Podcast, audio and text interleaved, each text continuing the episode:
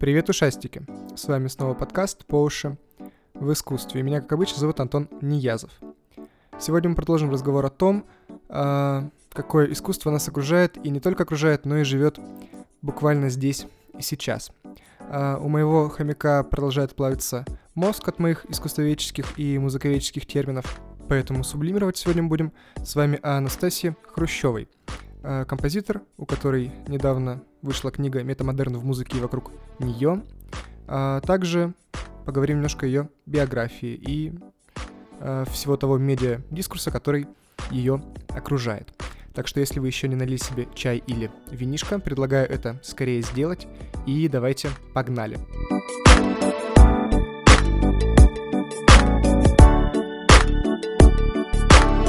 Итак, пожалуй, начнем с биографии композитора. Я, конечно, не биограф, и все суждения мои складываются так или иначе из общения с людьми, которые с ней лично знакомы, либо с помощью всего того медиадискурса, который есть в интернете. И если совсем уж коротко, то в свои чуть больше чем 30 лет она уже успела заслужить большое признание в мире академической музыки, и я надеюсь, что еще большие успехи впереди. За последние годы Хрущева, так или иначе, очень часто мелькает в огромном количестве новостей, ведет множество лекций и мастер-классов, также преподает в Петербургской консерватории и даже успевает издавать музыковедческие книги и писать научные работы, интересные, кстати, не только музыкантам-теоретикам. Для меня одно из самых знаковых интервью, которое характеризует Хрущеву как личность, находится на Ютубе. Ведет его Анна Виленская, и она спрашивает у композитора вопросы о балете и музыке в нем, а Хрущева сидит и задумчиво смотрит сквозь свои зеркальные очки свой капучино и молчит на протяжении 10 минут.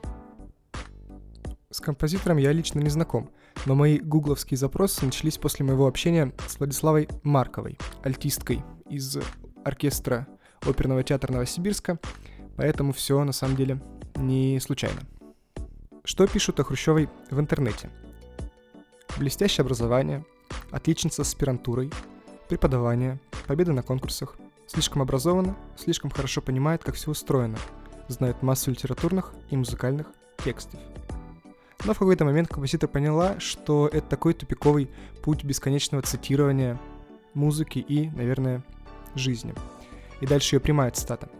«В последнее время испытываю сильную потребность в обнулении знаний», говорит Настасья, и метать бисер перед свиньями явно не собирается. Чтобы в общих чертах представить ту музыку, которую она пишет, рекомендую всем настойчиво послушать, например, ее фортепианные «Русские тупики» или мои любимые 3 песни из цикла «Красота» или для струнного оркестра и фортепиано «Медленно и неправильно». Предваряя прослушивание, скажу, что творческая концепция Анастасии Хрущевой в первую очередь связана с ее мировоззрением. Такая информация у меня как раз от Владиславы Марковой, и это не тип личности, это именно осознанный выбор и осознанный выбор композиции. Форма сочинений Хрущевой полностью отражает их содержание. Эстетика пустоты, бесконечности, какой-то безысходности — все это выражено в большом количестве каких-то повторов, но это не паттерны из минимализма, если вы могли об этом подумать. Это немножко другое. Кроме того, поскольку Анастасия Хрущева является и в значительной степени театральным композитором, ее композиции так или иначе связаны с неким текстом. И вот сейчас я предлагаю всем послушать небольшие отрывки из ее цикла «Красота», и я просто уверен, что они вам всем понравятся.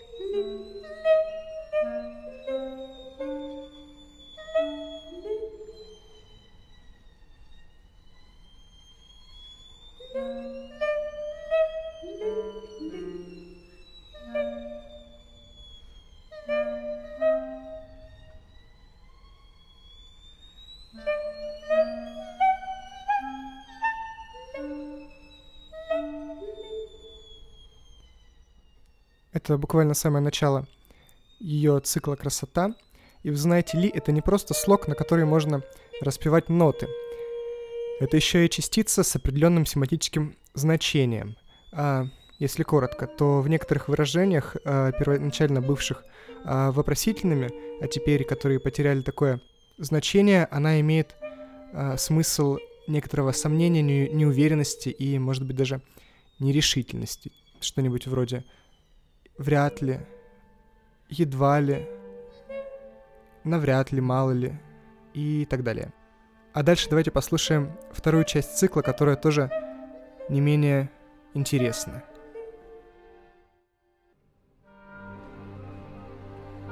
Красота. Я красота. Я есть уникальное явление природы. Я красота. Люди, познавшие красоту, особенные. Я есть везде. Я есть снаружи и внутри. Я есть снаружи и внутри ума. Я красота. И люди, познавшие меня, братья по крови, братья по мысли. Я красота. Я уникальна. Люди, познавшие красоту, уникальны своей силой, уникальны своей волей, чем символом стала я. Я красота. Я красота. И я уникальна. Я обладаю абсолютной силой воли и логики и стратегии, и воли. Представьте, на ваш город приходит незыблемое войско, во главе которого стою я. Я красота.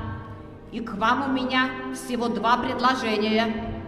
Первое — быть со мной и стать частью меня. Второе — тотальное беспощадное уничтожение. Вот представьте, были вы, и вас не стало, или были вы и стали частью меня. И так я иду, и так я покоряю города, что без боя сдаются мне, и те, кто противится мне, исчезают навеки. И так я создаю людей, ставших символом воли и логики и стратегии и воли, людей, частью которых являюсь я красота. Итак, мы переходим ко второй части нашего с вами диалога, но перед этим хочется сказать немножко не об этом. В условиях карантина очень важно оставаться дома. Для кого-то это может стать проблемой, но для меня это стало очередным поводом познакомиться, например, с той литературой, с которой я еще пока не был знаком. И про книгу «Метамодерн в музыке вокруг нее» мы будем говорить с двух точек зрения. Первое — это как о книге в целом, а второе — это о метамодерне, который, в принципе, существует в нашей с вами жизни. А сложившаяся ситуация с нашей социальной жизнью станет некоторым катализатором подумать о том, о чем никогда, возможно, мы с вами не задумывались. Книга вышла всего пару месяцев назад. О своей книге автор говорит примерно так, цитирую. «Мне нравится, что ее покупают и с ней фотографируются. Мне кажется, что это неплохой повод выложить фотку книги в Инстаграм и положить на полку. Читать совсем не обязательно». Кстати, когда в программе «Неспящий» Александр Малевич спросил у нее, о чем эта книга, Анастасия ответила: «Я не знаю, я ее не читала, я ее только написала». И в этом ответе уже заключен тезис о постеронии как одной из составляющих сентенций метамодерна в культуре. Автор говорит, что метамодерн состоит из разных составляющих. В первую очередь это уже известная нам постерония. Этот термин используется для обозначения такого состояния, когда искренность становится трудно отличить от реальности. Этот термин используется для обозначения такого состояния, когда искренность становится трудно отличить от иронии. Иногда она может использоваться и в ином значении, переход от иронии к серьезности, что делает постиронию схожей с концепцией новой искренности. Однако это не совсем верно. Также в ключе метамодерна нужно говорить о прекращении цитирования в музыкальных и не только произведениях. Сама Хрущева описывает этот концепт на примере музыки Сати, который цитирует непонятно что. Даже если вдруг это окажется прямой цитатой, это не будет иметь никакого значения, ведь это полностью потеряется в коллажной ироничной ткани его собственной музыки. Он берет в кавычки все, и это становится абсолютно другим. Хрущева также рассуждает о новой эйфории и новой меланхолии, о влиянии интернета на искусство и о том, что пара историй в Инстаграме даже больше искусства, чем оторванное от реальности какое-нибудь театральное действие. Этот галлюцинаторный научный текст сам по себе хорош как манифест, но я бы немножко его доработал с точки зрения корректуры. Простите меня за граммар нации, но иногда хочется, чтобы сноски были оформлены одинаково и слова тоже иногда разделялись пробелами. Но скорее это не недостатки, а какой-то метамодернистский изюм, если мы можем так сказать. Дмитрий Быков очень интересно сказал про этот феномен. Цитирую. «Метамодернизм — это другой выход. Это возврат к модернизму, как я думаю, искусственно прерванному, искусственно абортированному в 20-е годы. Возврат к модернизму в условиях массового общества». Конечно, там наличествует ирония, но, в общем, это серьезное и даже трагическое отношение к жизни. Я, в общем, за метамодернизм, то есть за новых умных, грубо говоря. Я за то, чтобы постмодернистское время как можно скорее закончилось. Да, его и, по-моему, не было. Подводя итог, еще раз процитирую Хрущеву. «Кто прочтет книгу, тот сдохнет» через «з», а кто не купит книгу, тот тоже сдохнет. То есть книгу нужно покупать и не читать, говорит автор, ссылаясь на мем из паблика ВКонтакте. И напоследок хочу поблагодарить Анастасию за красоту, талант и изумительную музыку. Может быть, она меня услышит. А все, кто слушал этот подкаст, делитесь им в соцсетях, комментируйте и рассказывайте, как метамодерн проявляется в вашей жизни. Услышимся. Я такая пост-пост, я такая мета-мета, я такая пост-пост. Я такая мета-мета.